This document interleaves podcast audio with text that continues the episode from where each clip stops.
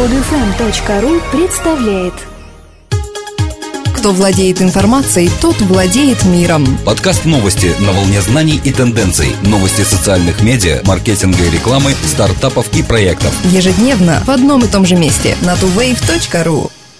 Здравствуйте! Сегодня 22 февраля 2012 года, и в студии мы, Елена и Дмитрий.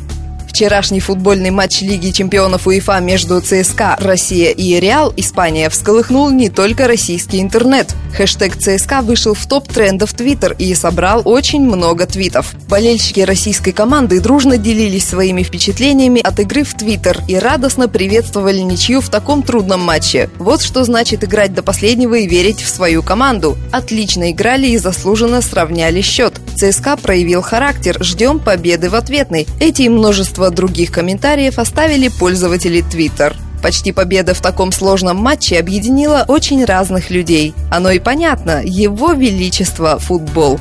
Популярный интернет-ресурс LiveJournal.ru за время своего существования сделал известными немало своих пользователей. Как правило, эта известность начиналась с рейтинга, который выводился в зависимости от количества подписчиков, френдов того или иного журнала и частоты записей в нем. И вот на днях администрация LiveJournal объявила о вводе в действие новой системы подсчета рейтинга. Отныне рейтинг будет начисляться участникам в соответствии с их социальным капиталом. Этот критерий, по мнению администрации, призван более полно учитывать влиятельность авторов и, кроме того, исключить влияние на рейтинг подписчиков-ботов. В новой системе рейтингов количество подписчиков будет второстепенно, а на первое место выйдет показатель их активности. Одновременно с этим нововведением руководство ЖЖ решило объявить амнистию всем пользователям, журналы которых были заблокированы ранее за накрутку рейтинга. Как сообщается, сначала в новый рейтинг попадут 2000 журналов с максимальным социальным капиталом, что будет также отражено и в их профилях. Интернет шагает по России стремительно и широко. Если в 2000 году в стране было 3 миллиона пользователей сети, то сегодня их число по разным оценкам составляет от 55 до 70 миллионов.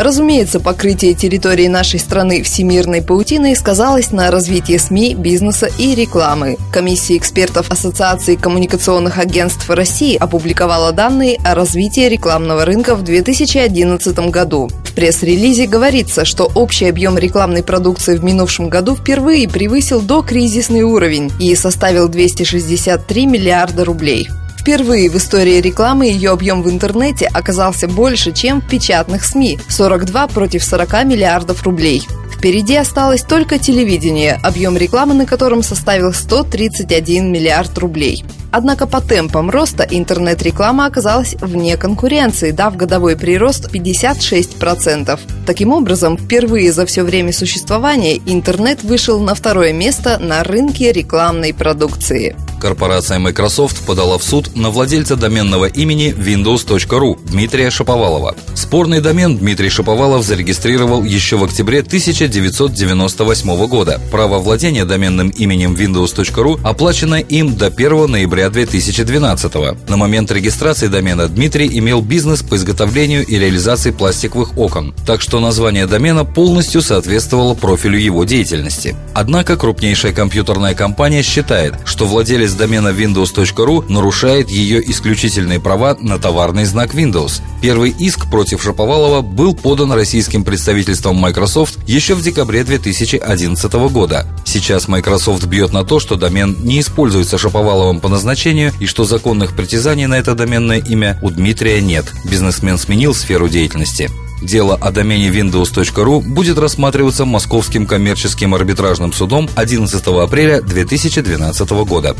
Google создал новое приложение Write Inbox, которое позволяет запланировать время доставки e-mail. Новый инструмент представляет собой бесплатное расширение для Chrome и Firefox, которое было создано специально для Gmail. После инсталляции программы кнопка «Отправить» в Gmail превращается в две кнопки «Отправить сейчас» и «Отправить позже». При нажатии второй кнопки появляются параметры по умолчанию, такие как запланировать отправку через 1, 2 или 4 часа, отправить завтра утром или днем. Планирование времени доставки электронных сообщений может оказаться полезным по целому ряду причин. Например, вы знаете, что получатель приходит на свое рабочее место около 10 часов утра и планируете доставку сообщений именно на 10, чтобы ваше послание не оказалось захороненным под грудой других писем. Блогеру Петру Шкуматову грозит арест на 15 суток за твиты из зала суда. Петр Шкуматов, координатор движения «Синие ведерки» и соучредитель Лиги избирателей, вел твит-трансляцию из зала Красногорского суда, где рассматривалось дело по ДТП с участием пьяной девушки-водителя. Блогер подробно описал ход судебного заседания, сопровождая часть твитов фотографиями и собственными комментариями и обсуждая происходящие события с читателями своего аккаунта. В общей сложности он отправил около 100 твитов до того, как был выведен из зала суда за оскорбительный комментарий. Мировой судья посчитал, что Шкуматов нарушил статью 17 пункт 3 КАП «Неисполнение распоряжения судьи или судебного пристава по обеспечению установленного порядка деятельности судов». Согласно этой статье, ему может грозить наказание в виде штрафа до 1000 рублей или административного ареста на срок до 15 суток. Сам Петр предполагает, что настоящей причиной стали твиты, в которой обсуждались цены на решение вопросов в российских судах, в частности, стоимость сфабрикованных дел. В Лондоне открылся неофициальный сайт с картой криминальной обстановки. Сервис streetviolence.org, созданный благотворительной организацией Witness Confident на базе карт Google, призван стать альтернативой сайту британской полиции police.uk. Теперь, кроме того, чтобы официально заявить в полицию о криминальном происшествии, лондонцы могут зайти на сайт и отметить место преступления на карте, а также призвать возможных свидетелей дать показания. Изначально планировалось, что через сайт можно будет оповестить полицию о случившемся. Однако сама полиция попросила отключить эту функцию и отказалась сотрудничать с сервисом, несмотря на поддержку инициативы Witness Confident на более ранних этапах. Полиция не видит смысла в сотрудничестве с сайтом, заявляя о своем контроле над ситуацией на улицах и призывает жертв и свидетелей преступлений пользоваться старым добрым экстренным номером. Так что на данный момент сайт носит чисто информационный характер. Эти и другие новости выходят на tuwave.ru ежедневно по будням. Скачать другие выпуски этой программы и оставить комментарии вы можете на podfm.ru.